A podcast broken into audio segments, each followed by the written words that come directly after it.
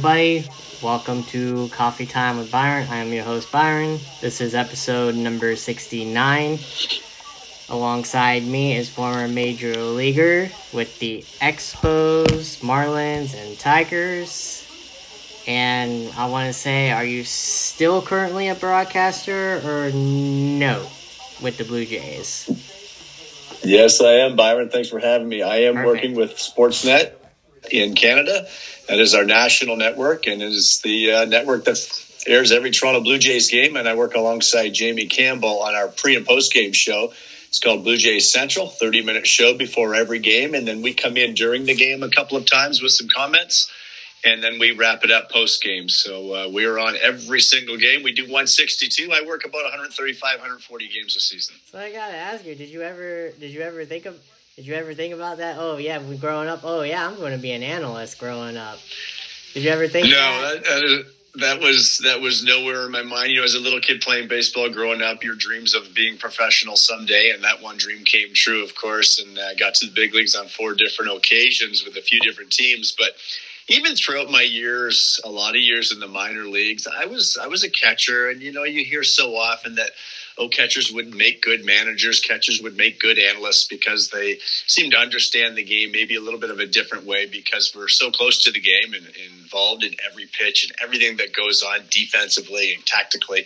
Yeah. So uh, I, I was one of those guys, I think, in the minor leagues that I was almost that go-to guy on on a minor league team after the game when the, the local newspaper or radio needed an interview or some comments. They knew they could come to me because I would talk. I was a talker. I would I would give them how I felt uh, about the game, my comments, and uh, it was a bit of an ongoing joke with my teammates throughout the course of many years, and I'm sure a lot of them, if they were to look back now, they would probably say you, you're making a living doing it now, which is just perfect for you. So it's a good spot. Now, before the COVID situation, I know, I'm sure at least you got to see these guys on a daily basis. What is it? What What is it like working with um, Buck Martinez, who's a legend, and guy who does ESPN ultimate ultimately too will be and did he did he uh, does your games broadcasting as well Dan Shulman who also will be a legend in his own right broadcasting. What's it what's it like working with those guys? Are they as as are they as cool as they seem like on TV together Yeah, and you know, before I even get into answering that, Byron, I have to add one more name, and it's Jerry Howarth. Jerry Howarth is a legendary radio voice for the Toronto Blue Ah, Jays for about him I heard about many, him, many years. Yes. And when I began my career, it was in the radio booth alongside Jerry. I worked four years with I him. forgot about him And in terms of just coming into the business, you can't ask for a better mentor. And, and I say mentor because he literally guided me along. I'd never done this before. hmm And uh, he knew that I was aware and had some baseball insight from my days playing and that I could provide a lot of analysis. But he was teaching me every step of the way, you know, the broadcasting tricks uh, of when to come in with your comment, when you need to wrap it up so that he could call the pitch, all of those sorts of things that can that make it make the broadcast dance a little bit, make it flow better. And and my very first, from my very first year, luckily for me, Sportsnet allowed me to fill in on the TV side. Buck Martinez had a partner at that time in the name Pat Tabler. They still work together. So when Tabby would take a vacation, a weekend off, or whatever, I would fill in for three games. So I think I did ten or twelve games my first couple of years, which was great experience. But mention Buck's name, there's another guy that. I couldn't ask for a better mentor because there were so many times that we're on that television broadcast or we're in our production meetings or, or taping our opening before the show. And I might be once, twice, three times, and I'm butchering my lines. So we got to retape, retape. And I'll never forget the one day when he finally looked at me. He stopped. He just looked right at me. He said, Look in that screen and just pretend you're talking to your son about baseball. And it was almost like this huge weight came off my shoulders. I'll never forget the moment because I try to remember it all the time now. Sometimes, you know, you get on air and the lights go on and you get too formal. And I've continued to work in my career, broadcasting career now at that after eight years to, to get better in that regard. And I think we can always, all of us can get better a little bit each day. And so those are some of the, some of the things that I try to continue to keep in the back of my mind. Jerry would help me with my grammar. He said, you know, it's not you're gonna do something, you're going to. Gonna is not a word. And it's not uh, there there's there's two outs. There are two outs, and so he would correct me, and and he always said that the reason he did those things is because he knew that I could handle it. He knew that I I had started at a pretty high level for never doing it, and that he felt that I could even go higher. So I am forever grateful to, to Jerry and to Buck. And then, uh, of course, in working with Tabby, Tabby and I are best buds down on the field during BP some days. And then with Dan Shulman, and I've couple spring training games with Dan when he's filled in, and he's doing more on our network here in Toronto. So I, am very fortunate to come into a business that really had no experience. you know, all little kids and kids from broadcasting school say, you know, where did you go to school? I said, well, I didn't go to broadcasting school. I, I was a former player, and I got thrown into this. Yeah, and uh, crazy. Spot yeah, crazy circumstances, and you just kind of learn as you go. But as I said, even from the very first day, I felt that I could talk baseball and analyze the game, no problem. But it's a whole different ball game when you're doing it on radio, and then of course on TV now when things become a little bit more time sensitive. So going back to the names you mentioned, forever grateful to have worked with those guys early on in my career. Now, as a player, would you honestly that's more difficult than especially since you do it on TV, that's more difficult than actually playing the game? I know you're on TV playing the game and you know the cameras are there watching you and plus you got to do interviews there as well. Is that is what you're doing now is that more difficult than being a player itself? Yeah, it's learning a new skill for me is what it is now. I've been doing it for eight years, so I've got some experience. And I think anybody would agree with me that experience is a wonderful thing in life, no matter what we're doing.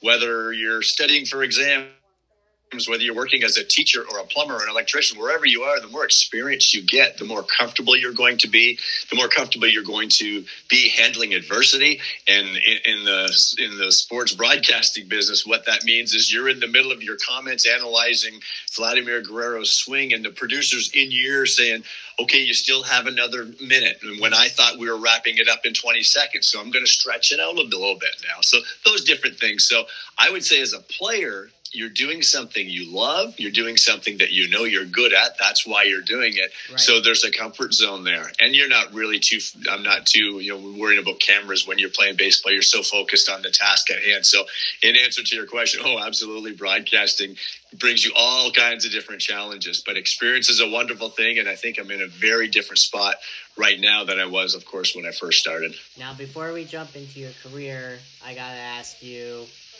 uh, first, we'll get into it with the division wise, and then we'll get into it with your Blue Jays. Uh, that the AL East.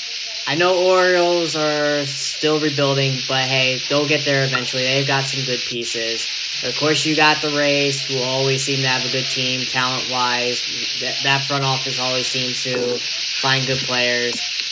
Can't stand the owner, but at least they find good players. Then you got, of course, the Yankees and Red Sox who still buy their players. But although they've kind of afraid for that, this is a tough division. More more tougher than my NL West, I'd say, because I'm a Padre fan. I'd say that's more tougher than the uh, NL West. But what's it like being a part of that division? Because you you played it when you were with the Blue Jays in your brief time there. How difficult is that division?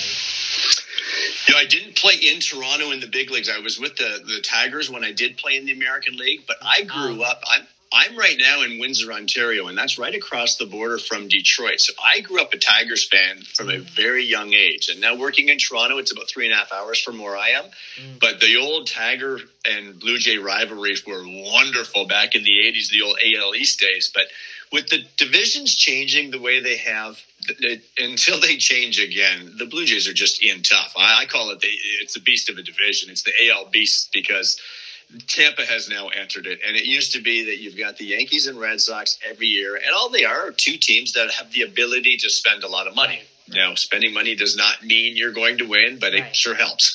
and oh, those two teams are always going to be lurking around. If they do have a down year, it's probably not going to last too long.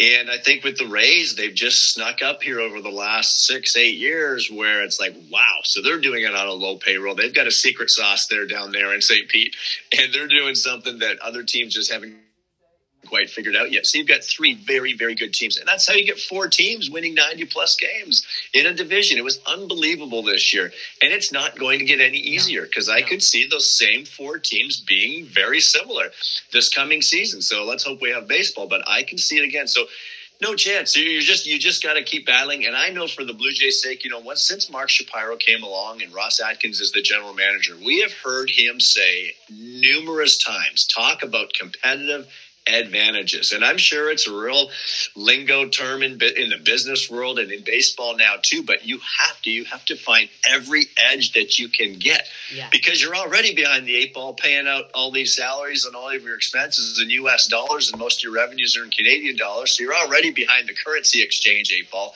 That's a tough one. And then, of course, with recent times with the pandemic and you don't have fans in your stands. So it's been very, very difficult we all just hope we get to some back to some sort of normalcy very, very soon. But even when they do, guess what? The AL East is still going to be the AL East. And when you play those teams that many times, it's just hard. You know, we talk about the Atlanta Braves and the way they won the World Series this past season. Yeah. And we, we talked about it on our broadcast during the postseason. We cover the playoffs as well. It was right. a 500 team in August. It was right. a 500 yeah. team. Yeah, they were. Now, Exactly. And I'll be making this comment as we move forward this year. I wouldn't recommend that for the Blue Jays to have August roll around and be a 500 team because look what Atlanta did last year. Well, guess what? Atlanta wasn't playing the Yankees and the, and the Rays. They were it doesn't work that way. So you just can't yeah. get that bit far behind in the AL East with, with the tough competition you have. Yeah, because look at what the Nationals did too in that same division as the Braves. Look what they did two years ago had yep. a less than 500 record, I think, before the All Star break. And look what they want. They ended up winning the World Series that year. You can beat up on a softer schedule when you're yeah. playing those types of teams, but the AL East, like I said, when you play each team like 19 times, yeah, so you're 19. and usually down the stretch they match up the division. So you're going to see the Rays and the Yankees and the Red Sox in September a lot. So if you're flirting around 500, you're in big trouble, especially with those other three. I call them heavyweights now because they all are. So now the Blue Jays, they're the one team in baseball that I know has the most players that have had that ha- now have sons who have had former major leaguers play in the majors. You got Biggio, you got Bichette, you got Guerrero up now. I believe you guys have Conine's kid in the organization still. And I think you have do you have a Clemens in the organization still, or did he leave? I don't think he's there anymore. That's a good question. I've been getting away from it in the off season here. Now, what my that leads me to my question with them. Do you see them ultimately winning and competing for an AL East title, even though, like we just said, how difficult it is with the Rays, and you see them winning that division? You know, I, I, certainly think they can do it. And they're right now probably on their, I would call it the, the winning curve because I think teams have that. They don't necessarily want that. You know, I know we've heard the Blue Jays talk about it. They want to be competitive every single year. And they've done a lot of moving around and changing around and restructuring this organization over the last five plus years. And they are in a really good spot right now. They stuck into the playoffs last year in the pandemic season, the shortened season. This past season, they had a heartbreaker on the very final day of the season. And yeah, again, well, how can you knock a team winning 90 games? Yep. So they are more than knocking on the door. They are right there. That is for sure. They're in an excellent spot. And I think if we were to think back a few years ago when the Blue Jays were going through all of this, we were talking probably about 2022 and 2023 being the legitimate years where the Blue Jays should be not just contending for a postseason berth, but going deep into a postseason. I don't even really talk about winning the World Series because I think it's a lot of chance in October. A bunch of teams go to the playoffs and the, the, hot team, you have a hot month and you win. But you get to the postseason is one thing, but now do some damage and play deep into October. I think this team is there now, and I think 2022 is exactly – where it was earmarked because 21 would have been maybe a little optimistic and they had an excellent season. So it's all there. And I think with what they did too, tough, tough when you lose an MVP candidate, Marcus Semien, yeah. and a Cy Young winner, Robbie Ray. Right. Very difficult to replace that. Right. But the fact that they were able to extend Jose Berrios, I thought he was a fantastic deadline acquisition this oh, year. and now he's in the fold for yes. a long time. And I've always said, you know, I don't worry about the P word, prospects, because that's what they are. They're prospects. With Berrios, it's the known versus the unknown. And with Berrios, it's the known. This guy's got a track record. I think he's going to be a very, very good pitcher. Good number two. On a bad day, maybe he's a three. Probably not a number one ace, but a very good pitcher. They added Gausman from San Francisco. We'll see about that. I mean, had a good couple years here over the latter part of his career, figuring something out, changing his pitch repertoire a little bit. We'll see how that translate in, translates in the AL East rather than in the National League. So those things are good. I don't think the Blue Jays are done yet. I do think they're still going to land a bat. I think it'll be hopefully a left-handed bat. I think uh, third base is the place I'm looking. It was real hole for them. Yeah, you mentioned some of those kids' names earlier, and I think when when I talk about the the kids and the family names you referred to, to me it's down to two. It's Vladdy and Bo, and for quite frankly, it's their team. Vladimir Guerrero Jr. and Bo Bichette are the faces of this franchise, and hopefully they will be for a long time. That's where they are early in their career because now what I really like about where they are and where the Blue Jays are, these young players now have gained some experience. And we saw some invaluable experience last year. Right. And the invaluable experience, not just the ups and downs, but playing 162. And you could see these guys, they were tiring down the stretch. It's the first time they had really done it. And I remember talking to Bo. It was right the last weekend of the season, I think, and he was jogging out onto the field, and I just kind of token, "Hey, how you doing today, Bo?" And he stopped in his tracks and he came over and he's like, "Honestly, I'm gassed." and he was he was just being honest. And I said, "You yeah. know, you've played long seasons in the minor leagues. You've gone to the postseason. He said, Yeah, but Joe, you know, in the postseason, those things are like, you don't even want to be in the postseason. I remember those days. You'd rather be gone home. Yeah. So these guys got this invaluable experience that playing deep into a season can benefit them now. So now, if it's 2022 and September's to roll around, they've been there and done it. And I think that's going to help a lot. Do you think the problem, though, has been pitching that you guys still need that you still need that pitching. Do you still need that to get it because you got hitting down pat, like you said with Guerrero. I always think you need pitching. I mean, Biggio. Yeah, I, I, always think you need pitching. The the lineup uh, is very good. Uh, they do have to fill a big void in Semien, and yeah. I'm sure they'll address that. But they've got, uh, you know, don't forget George Springer didn't play a whole lot last year. No, and no, he was hurt. Yeah, he was. If hurt. he can stay healthy, he can play 135, 40 games. That would be wow, that would be very, very big for their offense. bullpen more than starter though, by far. Yeah, you know, it was a funny season in that regard. And when you look back at the Blue Jay season, you know, the bullpen actually did pretty well early on. They were carrying the day a they little were, bit, yes. but then. Yeah. Man, they were just called upon too much. And yeah. when you're calling upon guys early like that, and the other thing is, they went into last season with a lot of question marks. You know, they went out and signed like uh, guys like Kirby Yates and Tyler Chatwood, some of these guys uh, David Phelps, guys that were coming off either injury or kind of right. subpar performance or 50 50 type performance, kind of question marks. Yep. And wouldn't you know it, like Chatwood started out great, but then he absolutely lost it and was no good. David Phelps was good, but got hurt. But even still, would he have been great all year? Hard to say. Yeah. So, and and Kirby Yates never threw a pitch for the Blue Jays. So it's just those are the things that hurt, and that's where I think this year too now when you look at what Jordan Romano did, what Tim Mayza did uh, in those high leverage innings late in ball games. So that experience again, now they're going to be kind of I don't know if you call them veterans just yet, but they've got a lot of experience now pitching in high leverage. And that's wonderful. And the others you can fill up, but you've got some pretty good arms down there that you can count on. And I think what the Blue Jays finally did was they acquired a couple, I call them major league relief pitchers in Adam Cimber and Trevor Richards. They helped immensely. Are they superstars? Absolutely not. But they really patched a lot of leaky holes. Uh, was it in time? Maybe not, but it's hard to go out and trade for a reliever in May because no teams are really out of it yet, right? It's, it's really difficult to do much early right. when they really needed help. So they kind of had to live with it. They finally got two guys that really provided some stable, stable relief, and that was great hopefully they can be the same. We know how fickle bullpens are. You just don't know. You just don't know how these guys are going to be. Relievers are like that, and that's why I'm I'm more adamant about the rotation, and that's why I think by acquiring Gausman and having Berrios, that's hopefully a good one-two punch. Alek Manoah, if he can build on what he did as a youngster last year, that would be great. So that's three. Hyun-Jin Ryu, age yeah. catching up to him. you know that could be get, could be getting deep in a career there. So I'm not yeah. sure what you're going to get there. Right. But then you know you you hope maybe Nate Pearson could find something where he can make some starts and make some quality starts. I still want to explore him as a starting pitcher before we just pass him down and turn him into a major league reliever. But time will tell. We'll see. And we've got to keep an eye. He hasn't, he hasn't pitched a ton in his career because of injuries.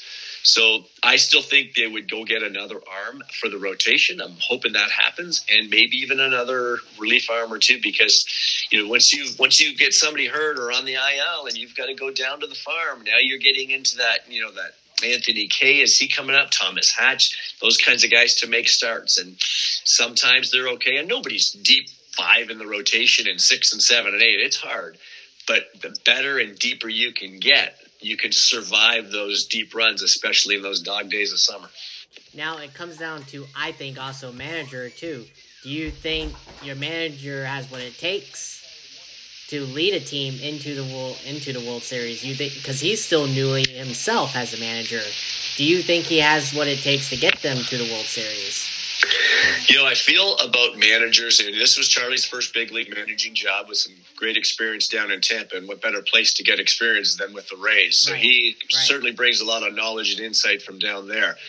I think, excuse me, what I, I I've always felt about managers, and I would never say managers don't matter, but I really believe it's this is a, a, game among 30 general managers because Charlie is going to be as good as the roster that Ross Atkins provides him with, quite mm-hmm. frankly. And uh, it's the old term anyone can drive a Cadillac. You give me a bunch of hitters like they had this year that can hit. Now, do you have to pick your spots to give guys days off? Do you have to communicate well with them?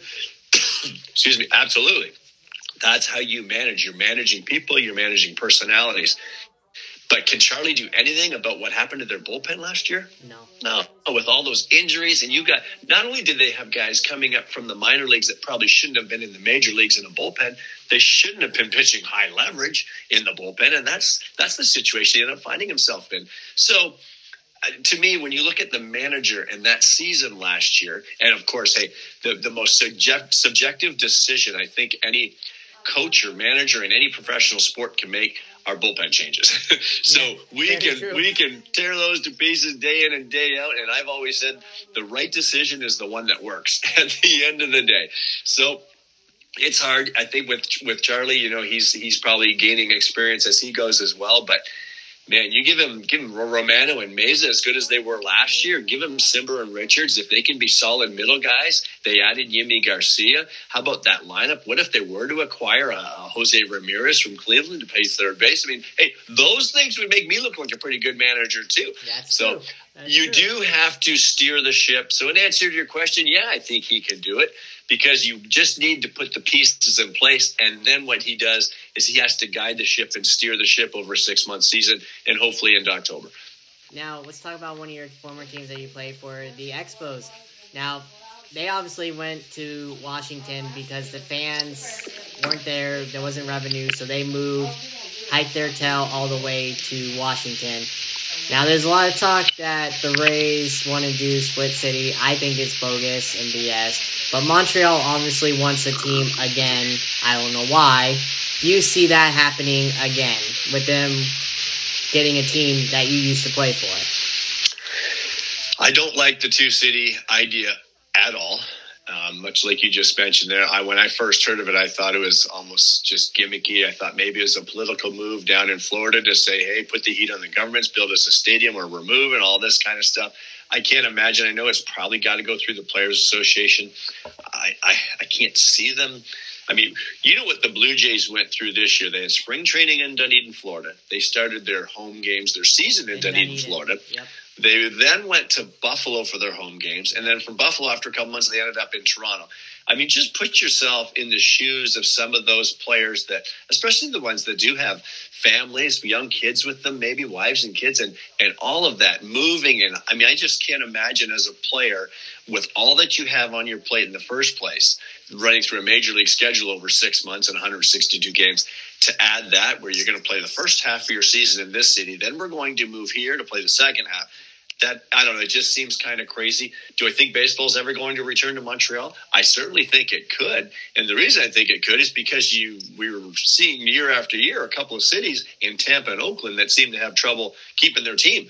That's not even talking yet about expansion. So yeah. if, if anybody's going to get a team now, we know that the almighty dollar speaks volumes. And I don't know, I, have heard billion dollars. Is that what it costs now to, to acquire a franchise? And to, you know, you're talking about building a downtown stadium. I mean, there's lots going on there. I don't know the financial situation of the Montreal project. Um, I would I love to see it. Absolutely, I'm a former Expo. I'd love to see Mon- baseball back in Montreal. It's just very difficult, like we've seen in other sports, where cities have lost teams and then they come back and ask again. So you better have your ducks in a row and everything lined up if you're going to be in that game. Now you obviously played catcher, which I think is one of, which is one of the toughest positions in baseball besides pitcher. Uh, how tough actually is it for people that don't know? How tough is it to play your position? Well, I could go a lot of places with that one, Byron. It's it's physically demanding, I will say that. But you know, the higher you get up, the levels that you go from the minor leagues, and once you get to the major leagues, it becomes mentally grinding too because you're essentially the the backup pitching coach. you are the team psychologist because you've got 13 different pitchers on your staff that you have to know their makeup, who they are, what makes them tick. You know, not to mention their their best pitch, their second best pitch, their third best pitch. Because my golden rule is never get beat with your third best pitch at a critical time in the ball game. But when I say psychologist, it's because you need to know how to handle the guy back there. Because when you go out to the mound and talk to him, if if you're a guy that is motivated by me getting in your face and yelling at you and getting into you, then that's what I'll do because I know it worked for you. Mm-hmm. So that means, hey, let's go get that curveball down, bury that thing, get it down in the zone. Let's get this guy right here. I can do that with some guys. Other guys aren't motivated that way, and they actually might kind of crater a little bit. It doesn't work for them. So I have to know that guy too, and that's the guy I might go out there and say, hey. Hey, despite those last few hits, they're hitting the ball hard, but making some good pitches. You're right there. Let's go. We're one pitch from getting out of this. See the different approaches, two very different approaches, and it's not one good, one bad. It's knowing your pitchers, and I think that's the most important thing as a catcher. I was fortunate coming up with the Expos in the minor leagues. Rick Williams was our pitching coordinator in the minor leagues, son of Dick Williams. And I can't thank him enough. He's he was my I would say mentor in the minor leagues as a catcher. Now he was a pitching coordinator. Thinking, what's the connection? Well, catching catchers spend a lot of time with the pitching coordinator because I remember being whether it was in spring training or a lot of instruction leagues we spent and we play instruction league games. And in terms of calling a game, you know, we didn't wear wristbands back then. We it was all right here. You had to know the hitter, know your pitcher, strengths and weaknesses of both, how you're going to attack your that hitter, thinking one and two and three pitches ahead of time, how you're going to sequence things. And when we came to the dugout after the inning, he might I might sit down on the desk on the dugout right next to him. He'll say, "Why the one-one changeup to that mm-hmm. second hitter? Mm-hmm. What were you thinking?" And you better have an answer. So that's how I learned how to call a game. So I would have to give him that answer. I would say, well, we had just come fastball in. I thought we'd go down and away with a changeup. And then I'd go a step further and say, if we missed, and he laid off and it went to two and one, I was going to go back sinker, two seam fastball away. If we got him to chase, I was going to come up and in again or have that reasoning for not just the previous pitch, that pitch, and where you're going next. So those are the things he taught me in terms of calling the game. So you learn that coming up through the minor leagues. And by the time I got to the major leagues, now it was just all about learning the scouting reports of the hitters going over with my pitching coach what the strengths and weaknesses are. But now you can do that and work with each and every pitcher. So, excuse me, mentally, that's the most important part of the ball game. I think behind the plate, because and for me, I was I wasn't a guy that hit much. My strength was defense, and that's why I got to the big leagues four different times. So I had to make sure I maintained that as my strength. Physically, it's of course it's physically demanding. You're crouching 300 times, 200 times a night. You know, it's that's just the way it is. And spring trainings are brutal because you're catching bullpens all day. You're catching five and six guys in the bullpen. And batting practice is usually at the end of the day if they have time for you. I'm sure things have changed a little bit, but physically and mentally, it, it can be draining. And I'm sure there's a reason why uh, you know some catchers don't quite finish at their position in terms of their ends of their careers. So your time in the majors when you were catching uh, did you have any difficulty with any pitchers you caught for? Uh, you caught for? Did they did they shove off pitches or how how were they or or who gave you hassles as a catcher? That's a great question. Yeah. Um, you know, when, as soon as you asked, started asking that question, something came to my mind. So I would say, first of all, overall, that was kind of the strength of my game. So I I gained the trust of pitchers rather easily, and I think even when I got called up to the big leagues from AAA, wherever I was, and whether it was with the Expos or Tigers or Marlins. I um, they knew why I was called up. I was called up because I can do a good job behind the plate. That's why I was there. So that part of it wasn't a real problem. Now I do have a funny story. We were playing 1993. I was called up in the Expos. and We were playing Wrigley Field in Chicago, Mm-hmm.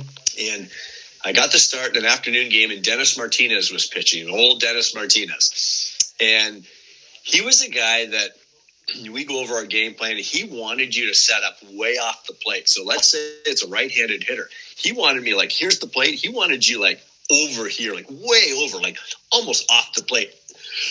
then he, the reason he wanted that is because he didn't want to miss on the plate. So he was adamant about that too. Really wanted you to move. Well, I was doing that in the game. And the umpire's like nudging me back there saying, Hey, get back over here. You're going way too far. Like I'm almost out of the box there. and I said, Hey, that's the way he likes me to set up. Just doing what I'm told, you know, working with my my big guy out there. And he would get a, the umpire got a chuckle and all, but after the game, the funnier story, my family was in town. We went out to Harry Caray's restaurant. Well, Harry was there. So I thought I got to go meet Harry Caray. Right, so I right. walked up to him, told him who I was. Oh, Joe, he said, you know, so I I got a question for you. he said, and he asked me that question. He said, why the heck you're setting up so far off the plate with Martinez pitching there? Looked like the umpire wanted you to pull you back in. He literally asked me why. So I don't know if he made a comment during his broadcast about it, but that that was the reason. Dennis wanted you over here because if he was going to miss, he wanted to miss on the corner. He didn't want to miss on the half or middle of the plate. So funny story. Everybody's different. But um, and the other one, I think, when I was called up with the Marlins in '96, two big arms, uh, Kevin Brown and Al Leiter. Oh yeah, those two. And- yes, I can see that. Yeah, Yeah. caught both of them, and, Yeah. um, and those two names strike me because I think Kevin Brown could have won the Cy Young that year. It was just Oh, unfortunately we're a bad, we're a bad team, he but he had a heavy, heavy sinking ball, and he would he was a bulldog, come right at you. And then Al Leiter, he was that lefty. He threw a cutter. He threw a lefty cutter in on righties, and he just threw it whenever he wanted. All he would throw it 3-0 and jam right-handed hitters. It was unbelievable how he did it, but it just that's how late and how much it moved. And he would, it was embarrassing to hitters almost because 3 0, 3 1, he would jam them, even though when they knew it was coming and trying to get the bat head out. Those so two- those were two those pretty two- good guys. Those two could have both been Cy Young that year. They Yeah. stuff. Yes, no, they were they were good. Kevin Brown for sure. I think um, I have to look back. Was it Smoltz maybe that won it that year? Or? Yes, Smoltz, I believe, won it that year, and then I forget who won it the following year because they uh, they both also pitched well too. Their World Series year of '97. Right. That so that was when the Marlins first won the World Series, and everybody knew about the Marlins. Yes. Other than that, I mean, nobody knew. Nobody knew who they were because nobody projected them to win anything that year. Just like they didn't project you guys when you were with them to win in '96. Yeah, you, and they didn't really do nothing, but Do it. Yeah. yeah. So I I, I, I feel yeah. I think they should have won. They should have won. But then again, when, when it comes to voting like that, it's biased. It's whoever's winning. The team is Yeah. winning. It's not. It's not right. Do, do, do I think the voting's fair? No. It should Yeah. be fair, right? Don't you agree? No matter Well, he had a he, he had a or not. fantastic individual year. Um, what's the Cy Young? It's the best pitcher. So if you let, look at it like that, yeah. Now I would. We had that argument this year in Toronto with the whole MVP race when Vladimir Guerrero Jr. was going at Right. it. You know, Right. in the Ohtani debate. And you know, at the time, say with a month left in the season, my beef was that most valuable player is to me that that middle word is everything. To me, valuable Exactly. exactly. means valuable to your team winning and getting to the postseason. Yep. And that's not Ohtani's fault, just like it wasn't Mike Trout's fault, fault in Yeah. the past. Yeah. But I do think that's what valuable means. If not change the award to outstanding player or best player or whatever, yeah. But most valuable player to me, you've got to get, help get your team to the postseason because that's what value is. You're winning. Yeah. You're true. True. You're right on that. So, like you said, you make your It's a good argument. you make your debut in '93 for the Expos. Now, you were you were an undrafted. You signed as a free agent, undrafted free agent. Now, tell us about that. Like, did you know you weren't going to be drafted at all? Who scouted you, and how did you know you were going to get signed by the Expos? I didn't. so I was actually just signed as an amateur free agent because I'm Canadian. So this is back in 1988. This is before Canadians had to go into the draft. I think Mhm. that started a few years later. I was playing high school football, and out on my football field, no no idea this was going to happen either. My football coach catched me after practice one day. This is as my senior year in high school, and he said, "What would you think of uh, going over to school in the U.S. to play football?" Mm-hmm. And I'm thinking, I said, like, what are you talking about? Like, I didn't know what he was talking about. My plans were probably go to the University of Windsor, which is at home here in my hometown, and play football there. And because I was a quarterback. And he said, well, there's a team over at in Central Michigan, Central Michigan University Chippewas. They're about two and a half hours away, and they're willing to offer you a football scholarship. And I'm thinking, what are you talking about? Apparently, somebody saw some film, and whatever happened, that they were really interested, saw me play. So push comes to shove, they come over. Long story short, they offered me a full ride football scholarship. So I went to Central Michigan University as a quarterback to play football out of high school. Mm-hmm. So that's the wow. irony. I went there, there one year as redshirted as a freshman quarterback. In the spring, I played in them. we called it the maroon and gold game. I quarterbacked one team because the quarterback the previous year was graduating. He was a senior. Mm-hmm. So it was going to be between me and another guy that was a year older than me. I was a redshirt freshman. He was going to be a redshirt sophomore, I think. So we were duking it out to probably for the starting spot. Well, I'm come home in the summertime playing baseball with my team in, in Windsor here where I live for the summer, and I get a call one day from a local expo scout, Montreal Expos. They were having a camp locally and said, you know, a couple day camp, bring a couple buddies. We'd like you to come out. And I'm thinking, yeah, sure, you know, something to do during the day. Well, apparently I had a good couple days and he offered me a professional baseball contract. Nice. Now I'm thinking, I'm thinking, well, what, what does this mean? Like I'm, I'm going back. This was end of July. I'm going back to school in two weeks for two a day football practices and classes are starting up. Like, how's this work? And the guys on the phone say, "Oh no, you know, we maybe we want to take you out with your parents and maybe explain how this works." Well, of course, they explained how it worked. It means you would be leaving school and, and embarking on a professional hey, baseball career. It worked well for you. nice problem to have. You're right. But I look back now and I'm like, wow, how do you make that decision? I mean, I'm registered as a quarterback turns into a five year scholarship, and I have my entire education taken care of. And who knows where football goes, and maybe get a chance to play baseball at college as well. But long story short, once again, was talked to a few people, talked to my parents, and I decided to sign the professional baseball contract. Probably more than anything because I felt like it was just one of those once in a lifetime opportunities. Like I didn't know if I'd get this opportunity again. Yeah. And I've always loved baseball.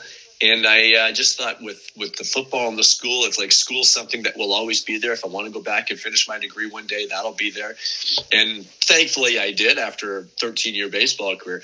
So I made the decision, but of course now I got to call the school and tell them. So I called. I talked to the uh, my positions coach, and I told him what had happened. Went to this camp and offered it. And again, I didn't call to ask them their opinion. I called them to tell them I made my decision. So I'm on the phone with my positions coach. Well, it was 15, 20 minutes of him telling me what a mistake I was making and how, you know, the chance of getting your college education are slim and none and chance of making it professionally in baseball, the chances are slim and none and all.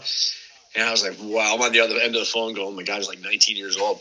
And he puts me on, transfers me to the head coach. Same thing for another 15, 20 minutes. I'm like, oh my God, I'm just sweating bullets right now. And I'm just, my phone's like this. And I'm like, I was upstairs in like my parents' bedroom on their phone. I felt like, what am I going to do? Somebody rescue me. He puts me on the phone with the athletic director of the university. So now, same story. And, and again, I respected what they were all saying, especially looking back now, and I can understand totally. I mean, I was bailing on him. It was horrible. Yeah. yeah. And I think the part that bothered me most for me was I, I felt so guilty because I really felt that I was being selfish and letting people down. And what a horrible feeling because I didn't didn't think that was me. That's not my makeup. That's not who I am. But really, that's what I was doing. Two weeks before I was going back to be a potential quarterback, I was leaving the program. Yeah. And I just, I felt that was the worst part of it. I still to this day, when I think back, and say, wow, what I've had a lot of people ask me, would you do it again? Do you regret what you did? And I always say, like, I don't regret what I did at all because I, I really, I was selfish, but I did what I thought was best for me and my future. But if I had to do it again, and I'd probably stay in school and hope to, you know, continue playing football and hope to have a chance to play baseball too, because I took quite a gamble. I took quite a gamble. It is very hard. Yes, I got to the major leagues four different times, but it's not like I had a 10 year baseball career at the major Right. leagues. Right. But here we are today. If I stay in school, who knows? This would have never happened. I wouldn't be a Major League Baseball broadcaster. So funny how life works and funny how going backwards and maybe revisiting some of that, how my life, I mean, my life totally took it. It went down a different road and it really, it changed my life. Now, like you said, you debuted in '93. That was your first game. Take us through that day and experience. Uh, was your family there? Did, uh, did you get to get a hit? Take us through that day and experience, and who told you when you first got that you were going to get called up? Who called? Uh, another funny story. So I'm in AAA Ottawa with the Montreal Expos. Ottawa is just outside, about two hours from Montreal. That's where the AAA club was, and we were playing at home that night. Mm-hmm. And I wasn't even playing at the time full time. I was kind of back up, not doing much. That night, I was catching in the bullpen. Mm. We lost a game late. I don't know if it was in the extra innings or what, but came in the clubhouse after the game. You had to walk up a long tunnel to get to the clubhouse, and I remember walking to my locker. But then the manager's office was he had to walk through our clubhouse also, and then around the corner was his office. Well, my manager was Mike Quaddy. That name might ring a bell. He managed in the big leagues a bit for the Cubs, I did. think. I remember. Coached in the big leagues. Yeah. Yeah. Mike Quaddy. And I had him throughout the minor leagues, so several of us on the team knew him very well, had him a lot in the minor leagues. Well, we joked that Quaddy had a uh, Q had a bit of a reputation of we called it a mood ring, where he'd be higher than a kite and all happy one minute, next minute he is just like ready to tear somebody apart. So he always had to kind of tread lightly around Q. So I'm sitting at my locker after this tough loss that I didn't even play in. I, what possibly could I have done wrong, right? Right. He comes up through the clubhouse, and as he's going through the clubhouse on his way to his office, he looks right at me and he goes like this, "Come like this, come here." And I'm, I'm thinking, I was deer in headlights. I think I was like, "Oh shit, what did I do now?" Like I didn't even play tonight, right? So I kind of get up and tail between my legs and walk over around the corner into his office, and right behind me was Gil Heredia. Gil had pitched in the big leagues a little bit, I think, with Montreal Yeah. at the time already. Yeah. So Gil and I are going to the office, and Quaddy's, we sit down, and Quaddy's sitting, uh, leans back in his chair, and he puts his feet up like this, and he said, "You guys are going to the big leagues." And I, I, I looked at him and see, like, I think I said, like, "Yeah, right. you're joking, right?" And he looked at me, and kind of raised his eyebrows like that. He said, "I'm serious." And I, I just, oh, Byron, my body went numb. I think I was just, I mean, this is why you play the game in the minor leagues for so many years, Right, right? You're, yeah. always, how many times in the minors as guys we would talk as teammates and we always talked about Yeah. if that call ever came and what it'd be like. And there it was. I was living it. And it was just, I, there was a tingling sensation through my body like, oh my God. Now, right away, the first thing I thought was, First of all, how am I? I don't even think I was hitting much. I told you I wasn't much of a hitter, but I'm thinking, what's the situation in Montreal that Yeah. they want? Obviously, a catcher that can play defense because that's what I was. Well, Right, right, Felipe right. Felipe Alou was the manager in Montreal. This is 1993. 1990 in the Florida State League in West Palm Beach, Florida. Felipe was my manager, and I caught Oh, a lot that year. There you go. And Felipe loved me behind the plate as a defensive catcher, and Right. as I talked about before, kind of being Right. run the game, being that extra manager out there. So right away, my wheels are spinning, saying, "Oh, Felipe might want a third catcher up there. Like he's there's something." You know, and I just thought, "Wow." So he said, "You're going to Pittsburgh tomorrow." So my wife was there. I think my brother and his wife were there in the family room. So I went to share it with them, and we were just in tears. And uh, we were on like a 6 a.m. flight out of Ottawa, my wife and I, to um, to Pittsburgh and we were at uh, Three Rivers Stadium. It was it was unbelievable. We had our one daughter was with us. She was 2 or one. No, she was one, and um, opened up at Three Rivers Stadium. And a lot of the guys had said with Felipe, when you get called up, be ready because he doesn't usually waste too much time. He tries to get you in there. So I was like, okay, I'll be ready. Well, sure enough, it wasn't the first night. I don't think I'd have to look back. I think it was the second. But not only do I get thrown in the game, I get thrown into a tie game in the ninth. I think it was you uh, know, whether it was a double switch or something. So I think Jeff Shaw was pitching, and then Tim Scott came in. We ended up losing. It didn't end well, but very memorable to say the least. And I felt good about it because it it was great that my manager, of course, your first big league call up, had that kind of confidence in you to put you back there behind the plate in such a tight game. And, and I knew Felipe had that confidence in me. Now let's unfortunately talk about your final game in the majors. Did you honestly know it was going to be your final game in the majors, or did you want to try playing again in the majors? I know your last team was with the Red Sox in the minors, Yeah. and that's all you made it to. But did you did you think it was going to be your final game in the majors? No, it was uh, 1998. I had actually became a minor league free agent before the 98 season. And I had jokingly said to my agent when I was a minor league free agent, I said, um, we were I was going out to, he was debating on you know calling teams and seeing if there was going to be any interest. And I had heard on a sports update we get the Detroit radio stations here in Windsor and I heard on a sports update that the Tigers had just traded their catcher. I don't know if it was Matt Walbeck or whatever it was they had traded their catcher. And I just my wheels started spinning thinking you know, I'm kind of getting late in my career here. I wonder if the Tigers would want a veteran kind of guy in AAA.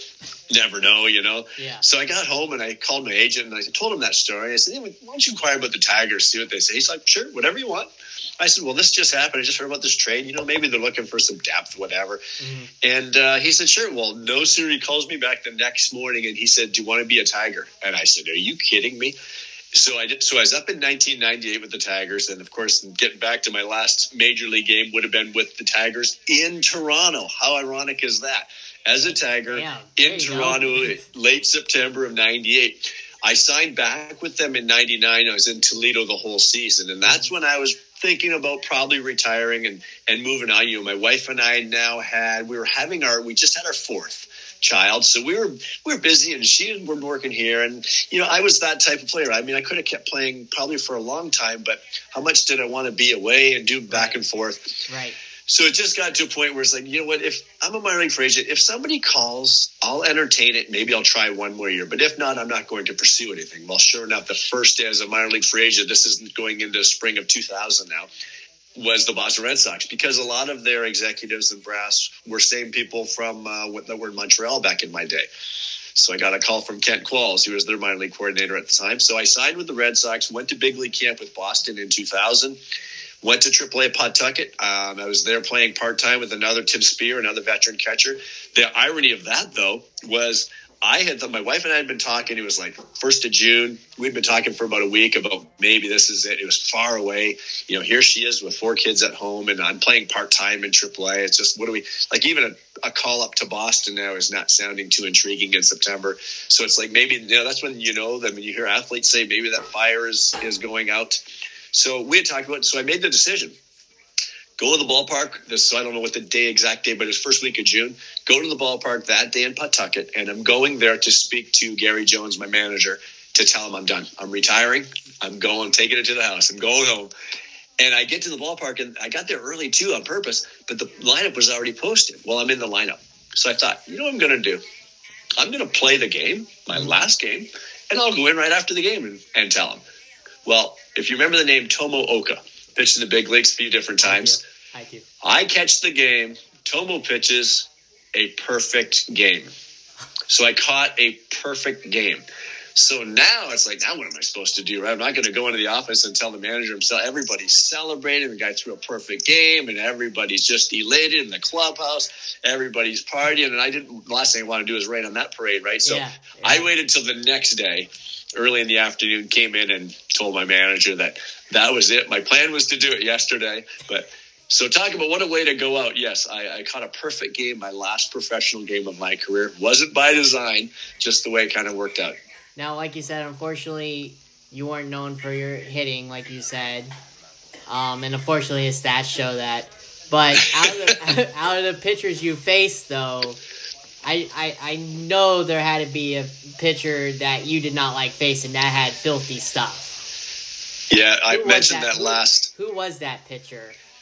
Well, if you want one name, my very last weekend, it might have been my last game. I have to go back to the old box scores, but that final weekend that I played for Detroit in '98 in Toronto, I faced Roger Clemens. Woohoo! Yeah, yeah, yeah. So that was it was a Cy Young year. Maybe it's back to back Cy Young years. Yeah, he was nasty. He was throwing 98, 99 with that splitter. He was filthy. Yeah, and I mean, for a guy that's struggling to hit in the first place, I was just trying to survive up there. yeah, yeah. And you, you, you obviously were. You obviously, I mean, you were a starter. I mean, you weren't. You, you weren't really a backup, were you at all? I don't think you were technically, were you? Well, when I got to the big leagues a couple times, you know, when I first got called up in the Expos, I was kind of that third catcher where Felipe wanted because he would do the double switches in the National right, game and right. all. But there were times yeah. when I got called up with Florida with the Marlins. At that time, they were the Florida Marlins, and in '96, and then in '98 with Detroit, I played a fair bit because the other guys were hurt. So I got pretty lucky. I was I was fortunate to kind of play a fair bit for the time I was there. The Marlins, I was there for a shorter time, but for Detroit, I was up. Um, Raul Casanova, the catcher, pulled a hamstring. I thought I was just going to be up for a couple of weeks. And I remember walking out of the bullpen. We were in Baltimore, walking from the bullpen after a game, and we are going to fly back, I think, get on the plane and he was due to come off the injured list. And I thought for sure I'm going back down to AAA. So I thought I was just done. Well, as we're walking back, somebody says, "Did you hear what happened to Casanova?" Well, I think he got hit by a pitch and broke his wrist or something. He's going to be done for the year. And I kind of went, "Oh, like you never wish anything bad upon people," but that turned out to be, I think, the reason I ended up staying in Detroit the rest of the season. So I got some fair bit of playing time. Yes. So now a couple couple more questions before I let you go. I know we went a little bit over, but I just got a couple more I got to ask you, and then we'll be done. All right. The first one is um, the ballparks that you played in. I know they were mainly football stadiums, like you said, like Three River, Pittsburgh, where you were in. I, you can kind of say your Expos one was because that was kind of like a football stadium. I don't care what anybody says, that was turf. Um, Houston Astrodome, all those, all those domes, and then uh, other football ones. Would you? How difficult would you say it was playing on those? Because I know it had to be difficult, especially as a catcher. It had to be difficult. You know, I'm going to turn it turn it around on you, Byron, and I would say actually it did not impact me as a catcher as much because as a catcher you're on the dirt behind home plate ninety percent of the time, right? True, true. So it yeah, it was actually for me it didn't really matter a whole lot. In fact, I liked playing on turf because I thought the turf was faster and I might have a chance for a ground ball to get through a hole for a base hit. But most of the infielders, especially in Montreal, it was not good turf, and that just wasn't good. And we we know the horror stories we hear of Andre Dawson and those guys. Like, yeah, it just was not very good. It was very hard. And I know we know now that the technology has made turf a lot softer, a lot more durable. Right. And uh, like the, in Toronto, there's some very nice turf. Guys don't Yep. complain too much about it at all. Turf, But. Yeah, honestly, in terms of being a catcher, it didn't impact me a whole lot because I'm back there doing my thing on the dirt. And now, final question before I let you go is: Do you honestly think there'll be a season this year, and when do you think they'll actually start playing? Oh man, you got another hour? you know the, I, I, do think there'll be a season. Um, the bigger question is when that starts. I think anytime we get into the early part of February, now you're starting to worry about a delay to spring, the start of spring training. And anytime we start talking about a delay to start of spring training, you're getting possibly into a delay to the start of the season. Now we know deadlines are deadlines for a reason. Mm-hmm. And we also know that once the season starts, that's when everybody makes their money. That's when the owners make their money. That's when the players make their money. So that to me is the true deadline. But as we know, I mean, spring training for years is probably a little bit long. But you don't want to get into that. It's like last year with the pandemic season, right? And everybody's out, and then it turns into almost like CBA talks, and they finally imposed the 60 game schedule, and guys are scrambling again. And, and we know that pitchers may not have trained properly, and the last thing you want to do is get into all that. And, and now with the lockout, guys can't be working out. You're in Dunedin, guys can't be working out in the facility, and that's criminal to me. I mean, that's just too bad. That's so unfortunate. The Blue Jays have built a facility like that to train year round in, and their players can't be there right now. So, you know, you hope they're all getting their work in, and I'm sure they are, but it's just not going to be the same, Same. quality work. Yeah. So you start worrying about pitchers and their workloads and how do they build up from the start of the season. So, in answer, I, I do believe that that deadline is a deadline for a reason, and I cannot imagine that these two sides are not going to figure this out before they cost themselves some games. Unfortunately, in saying that, it's not a great relationship, as we know, over a number of years. But I sure hope they can get their acts together enough to, whether even if spring training's delayed a bit, to start that season on time. Now, you were obviously in the minors during the first strike. What was going through your head when that happened as a player? Because I know uh, you hated it too as a player, even though you was- were in the minors. yeah. It was horrible because when the strike hit in 94, I was in AAA hoping to get called up at the Expos and be part of maybe a World Series team because they're the best team in baseball. 95 spring training rolled around and the strike was still prevalent. And we as minor leaguers had to report to camp. And I remember being at minor league camp and they actually they tried to will us into going over and be replacement players. and they were baiting you with money. You know, it was five grand to go over, five more grand if you made the team. And it wasn't Major League Baseball. It was ridiculous. But at the same time, I'm a minor leaguer, and you know, I just played in the major league, so I, I wasn't on the roster anymore. But I certainly get what it's what it means to be part of that union and and the benefits that you reap from being part of that union. So I wasn't going to cross. I didn't want to do that, and I certainly hoped to play in the big leagues again. I didn't want to be blackballed, but I thought it was awful what the teams asked of you to try to be replacement players. But I also remember being very frustrated because we were in the minor league hotel, and that's when the the players would come over, and I mean big league players players from the, the big league clubs like John Franco and Bobby Bonilla and Tom Glavine. They would come. They were the reps that would come and talk to us. Yeah. And I mean, you know, eh, I was so frustrated because here we are watching these guys up there talk, making their millions of dollars, telling us what to do and what not to do. Now, I knew why they were telling us that because I had that taste of the major leagues, but at the same time, it, it was really frustrating because I didn't really want to. I didn't want to be a replacement player and be part of that because I knew it wasn't Major League Baseball. Those were not major leaguers, right? Yeah. So if that was going to go, it was going to be with a bunch of guys. You know, maybe some minor leaguers would cross, but it'd be just a bunch of people that aren't necessarily even professional baseball players. And my my turning point for me was in camp one day, and once again, Felipe Alou's name comes to mind because talk about a mentor. And he guided me through this too, because I remember speaking to him at the minor league complex the one day, and I said, Felipe, what do you think? Like, they want us to do this. I, I don't want to do it. I don't want to be any part of it.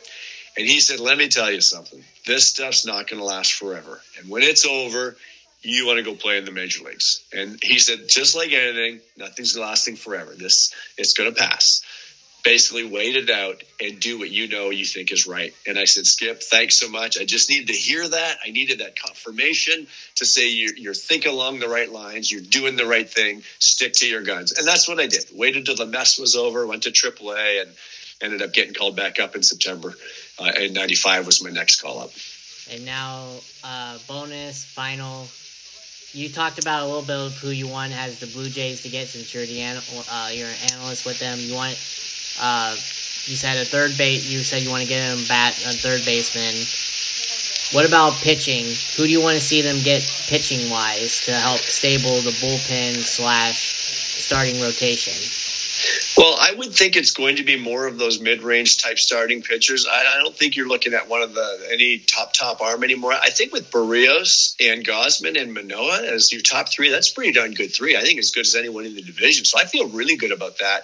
And then at the back end with Ryu and Pearson or whoever Stripling might make some starts. However, they fill that out. Again, a fifth starter is not the end all and be all, right? You don't have to be a tremendous fifth, but there are some names out there. You know, you hear like names like Sonny Gray and those kind of guys that still have a year or two of control left, maybe not crazy money, but good veteran guys that maybe could still give you some quality innings. There are some names like that. And then, as I said, with relievers, it's tricky. I think the Blue Jays, and I say that because relievers, again, they can be fickle. They can be really good one year, not so good year the next. Yeah. But I think when you're when you're looking at how they're going to do it, the Blue Jays have been operating the last number of years at getting guys that still have years of control. And that's critical. That's why they got Cimber and Richards. These guys are going to be around a little bit. That's that's key. But the, for the first time, when they acquired Berrios, they finally gave up some prospects, and they hadn't done that yet. They were really holding on to these prospects, oh, yeah, and I kept waiting yeah. and waiting. But they did it, and I think because they know the time is now. That it is go time for the Toronto Blue Jays right now. If this lockout were to end in the next couple weeks, I know it's not going to in the next couple weeks, but when it does, I got you know time might be short, but I got a feeling they're going to still make another impactful move or two. I think so too. I to help this who. team yeah. compete in the East. I, I think so too, and I think you're right. It is. I mean, you got a core of young players and you got veterans mixed in with that lineup. Same with the pitching too, like you just said. You got veterans, you got youngsters. I mean, it's a good combination to compete with any team. I'd say, I I really do, and especially in the AL East, which the division is like we talked about earlier, hectic, hectic. And like I said, the Orioles, you still got to worry about the Orioles sometime. They're going to be coming up soon. You know. Well, it'll be a while for the Orioles, but I think the bigger thing too is when you you know the two names I keep mentioning, Bo and Vladdy. I mean, you can't you can't keep just missing the playoffs because pretty soon you're going to open your eyes and they're going to be free agents if they don't extend them. So that's the other thing too is when you talk about salaries, Blue Jays are about to spend. They're they're spending. They're that's no. They're nobody can say the Blue Jays are cheap. That's for sure because they've gone out and spent some money these last few years, and they got some big bills coming up if they were able to extend either one of uh, Bo or Vladdy because that's that's going to be exactly. big time money. Exactly. Well, I do appreciate your time. I'm sorry we went over, but hey, I still had fun. I hope you did as well.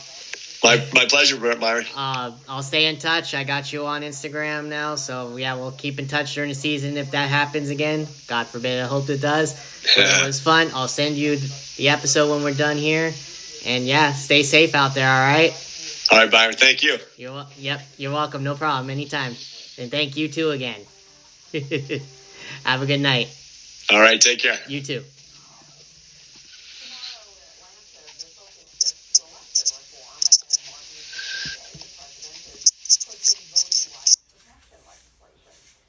Joe Siddall, everybody, former Major League catcher. Hope you all have a good night. Stay safe. This concludes episode 69. Have a good night.